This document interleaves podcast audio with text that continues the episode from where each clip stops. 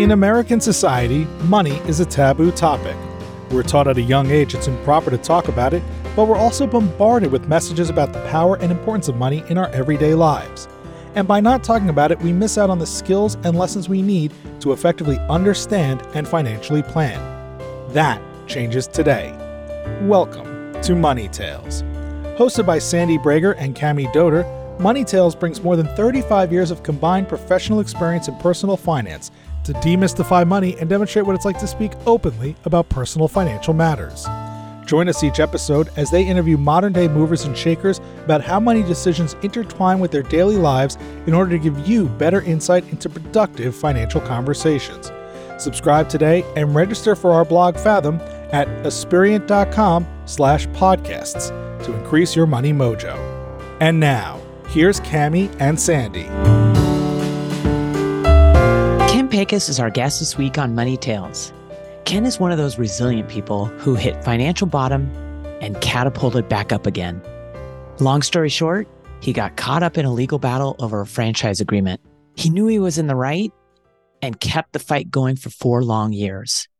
In the end, he lost half the lawsuit and faced financial tragedy when the judge awarded the other side attorney fees, just as Ken's own business was being hurt by the financial crisis.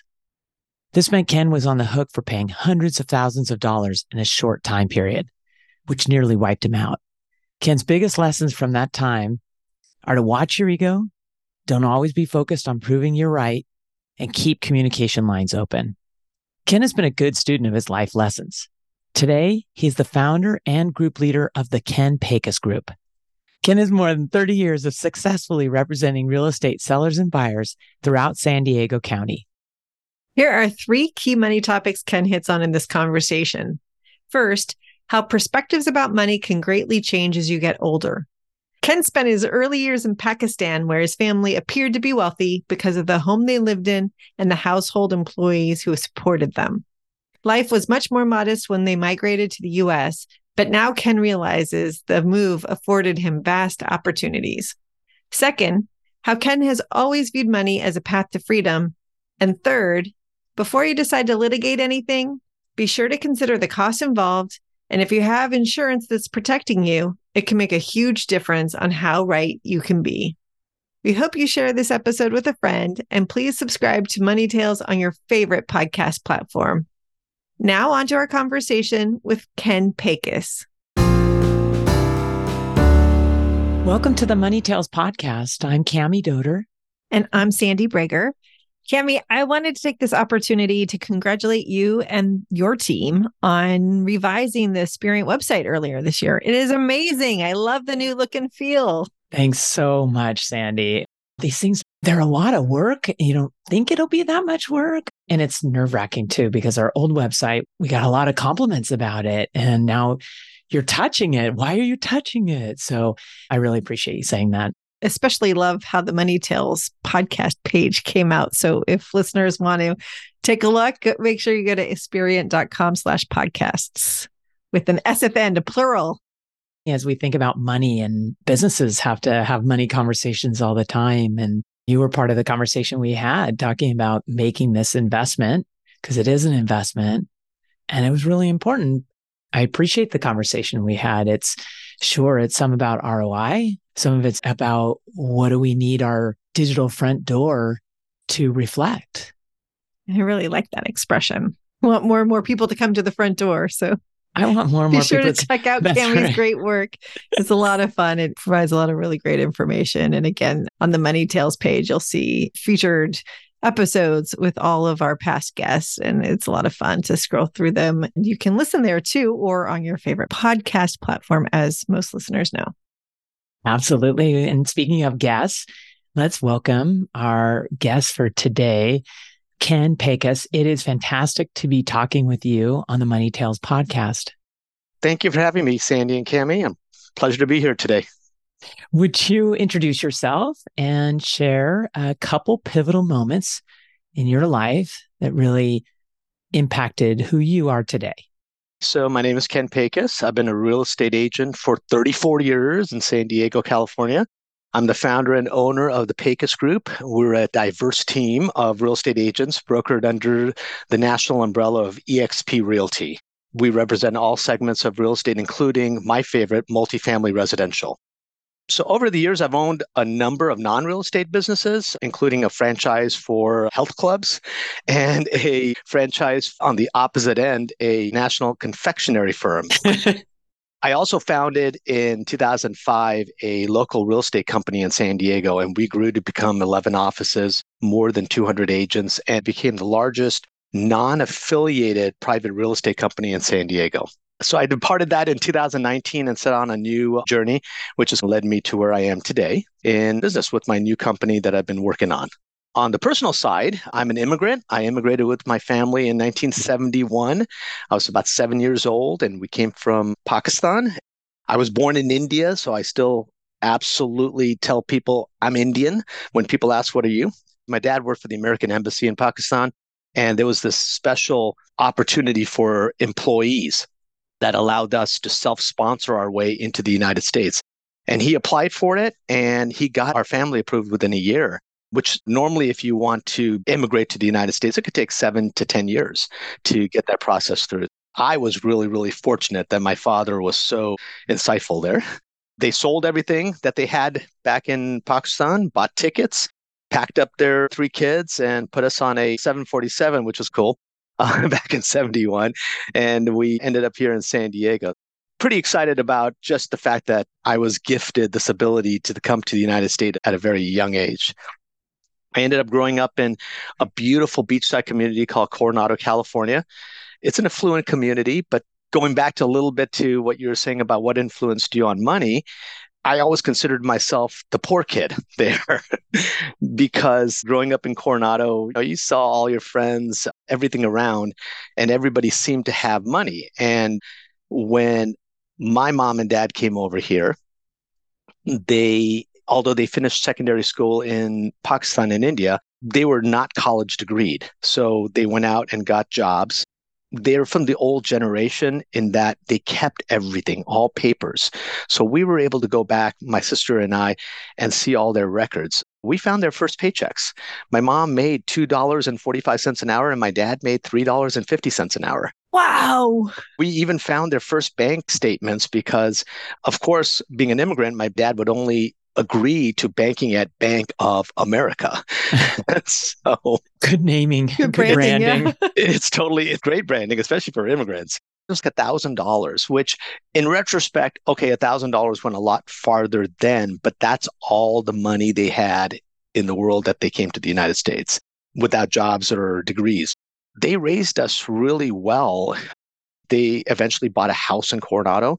They fed us. We've had a beautiful childhood. I just always thought we had a poor childhood because everybody else, all the other kids had either new bikes or new cars, or they lived in these massive houses. And so, you know, from a little kid's perspective, it's very distorted what you have until you yourself go out in the world. As a kid, starting maybe sixth grade, seventh grade, I just started getting jobs. I started mowing yards. I started cutting, pulling weeds, whatever, anything to get money. And then I had some fun money. Were you talking to your parents about this? Or was this just you going off and being the entrepreneur and capitalist? It's definitely me going off and being the capitalist because I went to a Catholic school. And so, if you know anything about parochial schools, you're always selling or doing something to raise money. And with that, selling or doing something to raise money, and I was in Boy Scouts, I always wanted to sell. I absolutely had to win all the time. And if you won, you got prizes. So whether it was earning money or getting the prizes for what you won, it was some way to earn. And that just continued all the way until eighth grade when I got my first real job. When I got my first real job, I was the packaging clerk for a little store in Coronado. Then I started getting money every single week. And then that went into high school and i never didn't work in high school. And the long and the short of all of that is is it allowed me to have money that gave me freedom to if i wanted to go hang out with my friends i could do whatever i wanted. I, if i wanted to join a sports team and i needed sports equipment i had the money and i also was able to buy my own clothes. Although my mom and dad never asked me to do that I could tell it was a big relief and a proud moment for them too. And probably for you too. It was totally great for me. It sounds like you were becoming financially independent as a pretty young person, not really reliant on your parents for all things. I think in that respect, I was financially independent as a high school student might go. But yeah, put me out on the street. I didn't leave home at 13 or 15 or whatever. The reality of life, I needed my mom and dad. I needed the shelter. I needed the loving. I needed all of that. I'm very needy that way.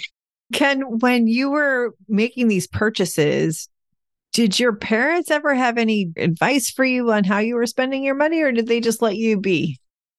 My parents were absolutely flexible with me to do what I wanted to do. They never stopped me, but they did have one big piece of advice and I didn't heed it. And that was probably the biggest lesson I learned as an eighth grader. Before I got my real job, I was working and I spent all I can't tell you months and months at three dollars and six dollars saving money doing yards and everything. And I saved seventy-five dollars.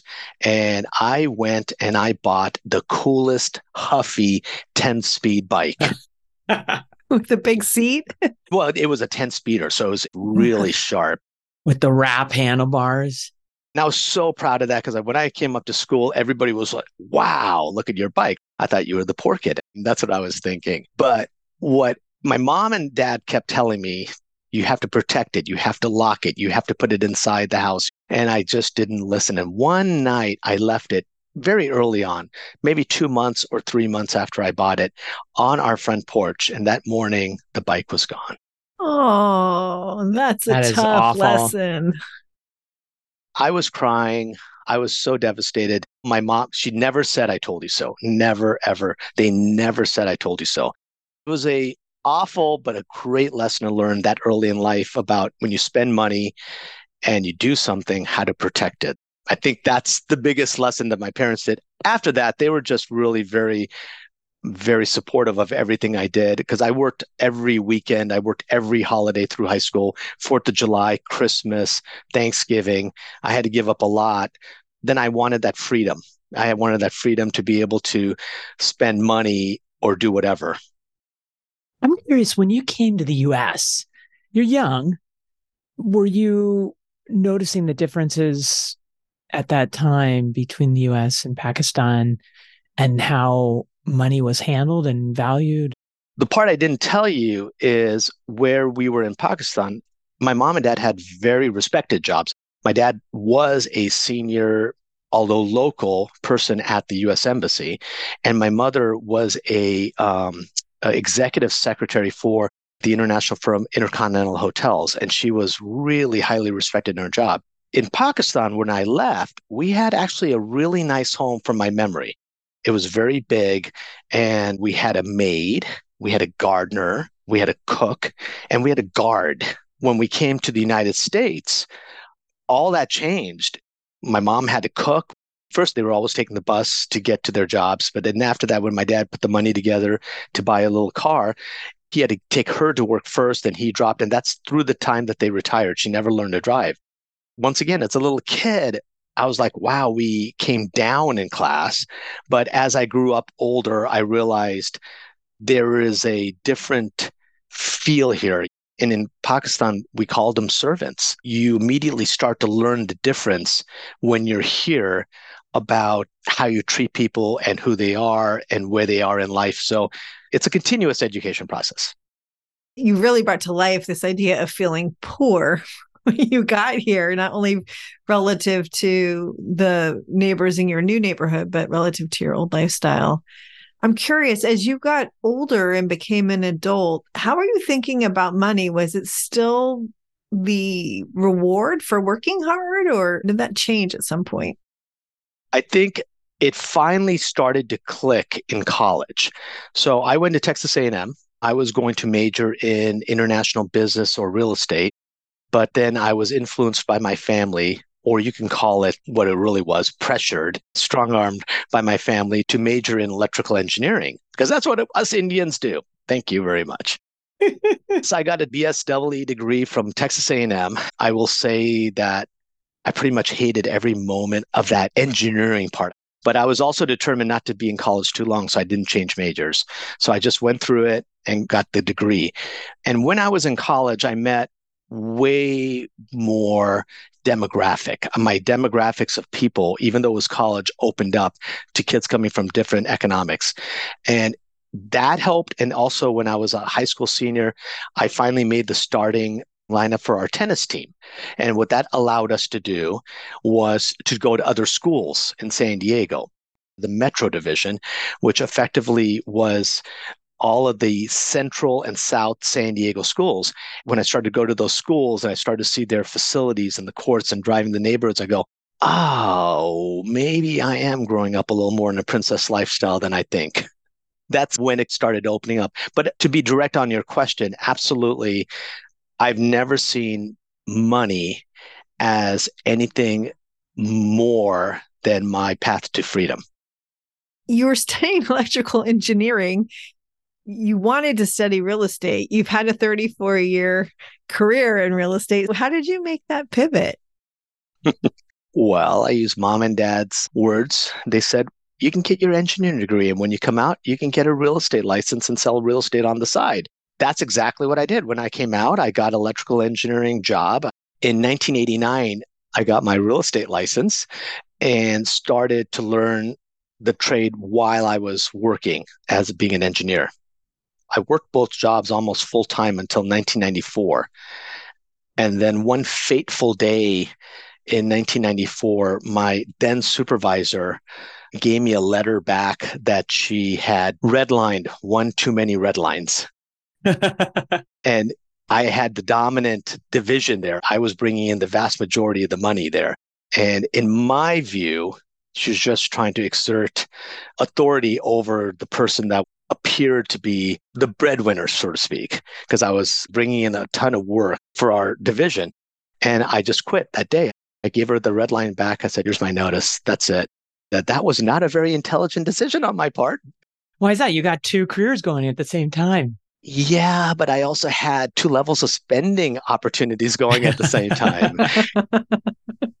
you enjoy your life, Ken. This is what I'm understanding.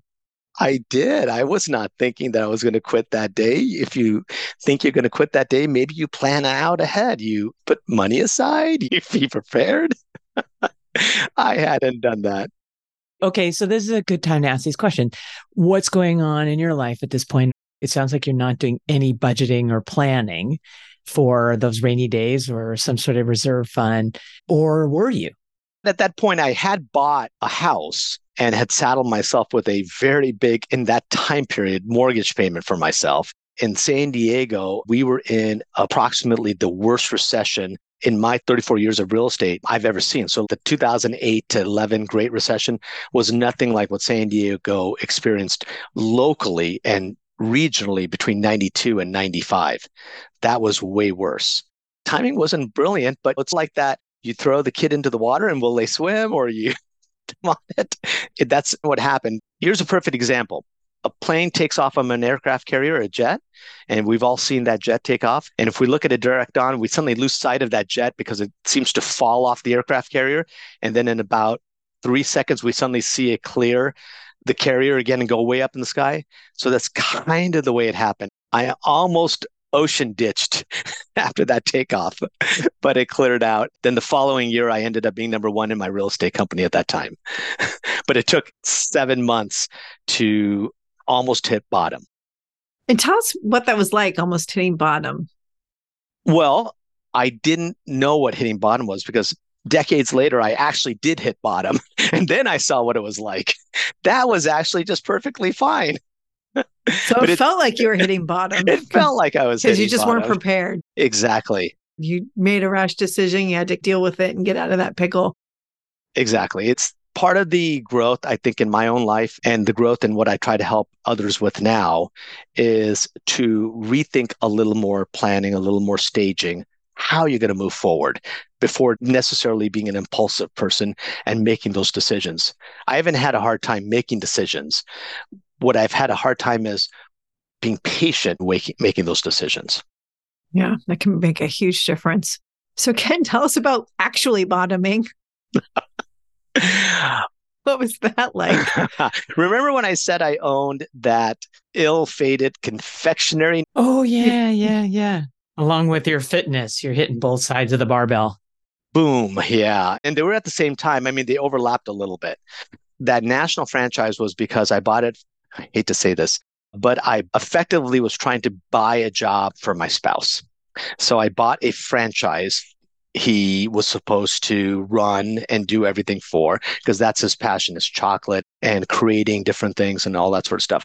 I was not supposed to be a part of it in any way, but what I had to do was I had to sign on the franchise agreement. I had to effectively guarantee the franchise agreement. Without going into the gory details, it ended very tragically as it didn't work out between him and the franchise operators. It ended in litigation it ended in me getting involved with that because I'm the one that they're going to sue because I'm the one with the assets, all that sort of stuff. Four years of litigation that we had to fight in a court out of state. So we had to fight it in their venue of choice. Extremely, extremely expensive ordeal. And at that time, I had already launched that company I told you about that turned out to be the largest company in San Diego. However, we too were in the Great Recession was hard to keep that company afloat also. And ultimately, we lost half of that lawsuit. The judge wrongly said, I'm going to award them their attorney fees. Well, those attorney fees were just upwards of $800,000. Plus, I had already spent all the money on my attorney fees were just under 500,000 and I'd paid for all that in cash. And all of a sudden, with the company underwater and going down fast in the Great Recession of 2008 and 9 and 10, that's when I hit bottom. Holy Oh, cow. man. Oh, man. Wow. It was So- a very tough time. Thank you for sharing that, Ken. I'm curious, looking back on it now, what were the lessons that came out of that? What sounds like awful experience. The first lesson is what we did right. And what I did right was I continued to always have open communication with anybody I came in contact with and having very direct and open, loving communication with my spouse because the world around me wanted to blame him for everything. It wasn't him. That was his thing, but I had to recognize that it was all my fault because at any point I could have chosen to say, I'm not going to pursue this. At any point I could have chosen to maybe do a settlement. At any point I could have done that. So the biggest lesson is that you cannot let your ego get involved in the process of trying to be right. You cannot do that because you don't know how it's going to turn out. From a business perspective, you have to be more intelligent and look at this situation from a business perspective. Try as much as you can to take emotion out of it. Get advice from people that are not emotionally tied to you and what's going on. And then listen. Not only get that advice, but then get listen. Because along the way, along those four years of litigation, I did have advice. And if I had subdued my ego and if I had listened to some of the advice, I would have lost money. I might have lost a couple hundred thousand at that point or whatever, but I could have recovered from it much, much faster and it would have been a much better lesson. So, yeah, that's probably the biggest thing I learned ego and keep talking. Keep those are such important messages. And I think the ego part is the hard part because I think when you're on the other side and you're just assuming you're right, it's hard to let go and absorb some losses. In hindsight, it sounds like you wish you did. I do. The judge said that we were right about our claims. And he said, well, actually, on page 76, paragraph two, now the circular was 250 pages. On page line three, they make a statement there that you can't rely on what they're saying. And so, since they said that somewhere in that circular, technically it wasn't fraud. And so it couldn't have been fraud in the inducement. And so, even though you've proved your case that they did say this and all of this stuff came out, sorry, you can't pursue it. So, it was a technical thing. Oh, Ken, life is unfair. Life is so Mhm. unfair. What an amazing lesson for you. And I really want to highlight what you were saying about getting objective advice. That's so important. in any matter related to money. It's so hard for us as individuals to separate that emotion and our own passion towards something from the dollar implication of whatever it is trying to decide about whether it's something good or something like a lawsuit where it can be tricky. Well, we all think when it comes our time to do it that we can handle it better than when we see other people doing it because it's that whole armchair quarterback or the coach on the sideline or whatever it doesn't matter what we're talking about it's so much easier to see other people's lives than our own as it's happening. And one other really big thing I did discover with this, and I've discovered this all along the way and I use it, is the part that wrecks you in times like this is the litigation part, the time that you're fighting things, because you have to pay those checks. The key on all of this is insurance on certain levels. And from a money standpoint, sometimes people don't want to pay for insurance. And even though I had extensive policies at that time, I had umbrellas, whatever, I didn't look close enough and I didn't have the right riders. So my dispute with the franchisor and what happened was not covered under my insurance. As you look forward and as you look forward to if you're going to litigate something, I just encourage everybody to think about the cost of the litigation. And if you have insurance that's protecting you, it makes a big, big difference on how right you can be. That's a really important message. Insurance is one of those that because it's costly up front until you need it, sometimes hard to invest in. That's a great money lesson from your experiences. I'd love to know you're talking money every day. You're a real estate broker, you're a businessman real estate is a money business. What are some of the key lessons that you would hope listeners could learn from you? You're absolutely correct. I have conversations almost two, three times a week, whether it's new clients, whether it's the agents that work on my team, because I've grown businesses. I've grown a lot of agents that have become very, very successful. I have a lot of friends and family that have reached out personally because a lot of them are privy to the fact that I've had a lot of these ups and downs. And at this stage in my life, on the surface and in reality, it seems very up. So, how do you manage this stuff? Those money conversations come back to my whole philosophy now on just money in general. And that is income minus expenses equals profit.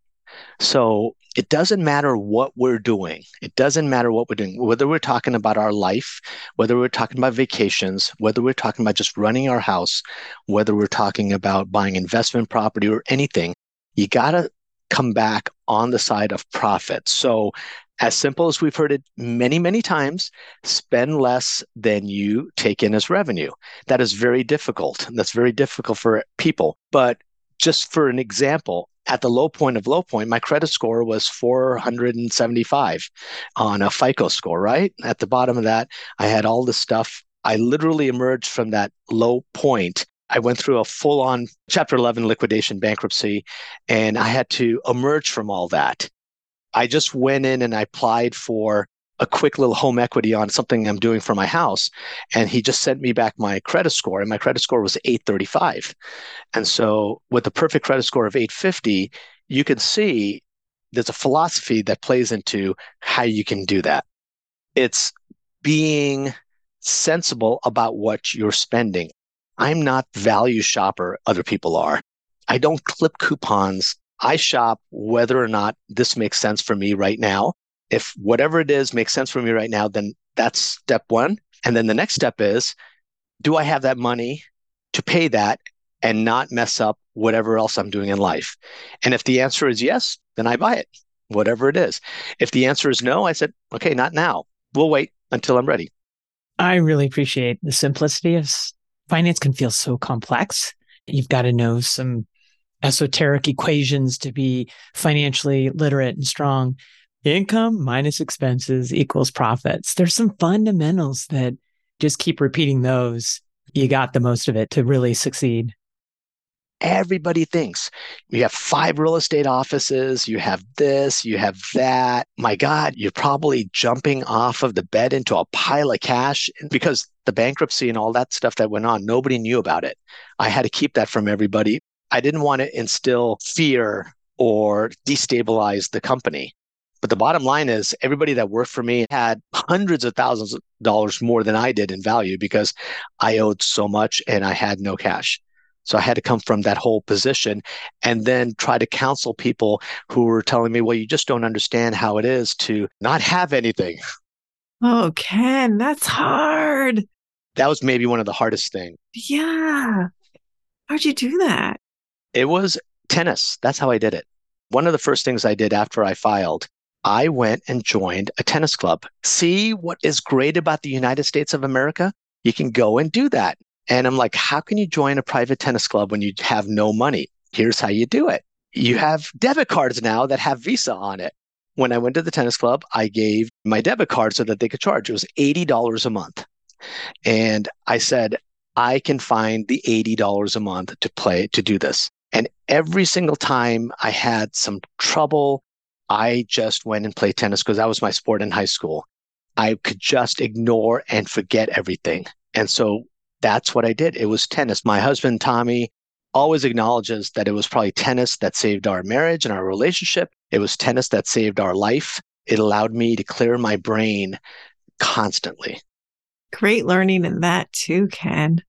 It was, once again, not complicated you found a way to channel your energy to clear your mind and remain persistent and get yourself into a much better financial position than you were in at that moment. Absolutely. In the years since, I've been able to reestablish everything I ever wanted. And even during the time that I was in a difficult financial strait, one of my passions in life is traveling. And even at that time, I never stopped traveling because I discovered one thing that they don't do during bankruptcy is that they don't take your airline miles away. I was still able to travel because we had airline miles left. I love all these bankruptcy hacks that you found. You had assets, just a different form of assets. There you go. And it was this amazing thing. There's nobody now that is in any worse financial situation that they cannot recover from because the way the United States is set up, you have a chance to start up again. And when I exited bankruptcy, I exited bankruptcy with 400,000 of debt that I did not discharge. These debts were all personal loans or commitments I did not feel good about discharging, including my attorneys, everything like that what I decided to do is pay them all back. And I remember three months after the formal discharge, but I sent all of them letters and said, I want you to know that I'm going to pay you back everything. But I also want you to know that you're going to see me in the next few years traveling or taking trips or doing things. And I don't want you to be disgruntled that I'm spending money and I'm not paying you back more because those trips and that time off is what's going to allow me to pay you back faster because I know how my brain works. And if you're just patient with me, I will pay you back everything. I was able to make good on all of those debts within three and a half years and then still move forward. So it's expenses, revenue minus expenses equals what's left. Was profits. Yep. What great money conversations you were having at that time to be so forthright Ken, tell us what's your next money conversation going to be and who's it going to be with? The next money conversation is probably going to be with some of my agents that work with me in my office. Starting this new company, I have 12 new agents, and they have to understand how to manage their life while they're trying to build a business that doesn't pay them a paycheck and only takes money from them until they close a deal it's great. You're paying it forward. Thank you so much for sharing your stories and what a journey. You had me on the edge of my seat. If listeners want to find you, what's the best place to find you? Best place to find me is you can call me. My number is everywhere. So my mobile number is 619 977 8419. And then my email is ken at kenpecus.com. My company website for my the Pecus Group is www.kenpecus.com. Great. Thank you again, Ken. This has been a really amazing conversation. You shared so much money wisdom. Absolutely. My pleasure. I appreciate you having me on. Thanks for listening to the Money Tales podcast. If you've enjoyed this episode, share it with someone you think would benefit from listening, and leave us a review on your favorite podcasting platform. Your ratings and reviews help more people find our podcast. If you're inspired to gain clarity and peace of mind about financial matters, don't hesitate to reach out to our team at Aspiriant. Go to aspiriant.com forward slash start a dialogue. Or you can email Sandy and me at podcasts at. See you next time.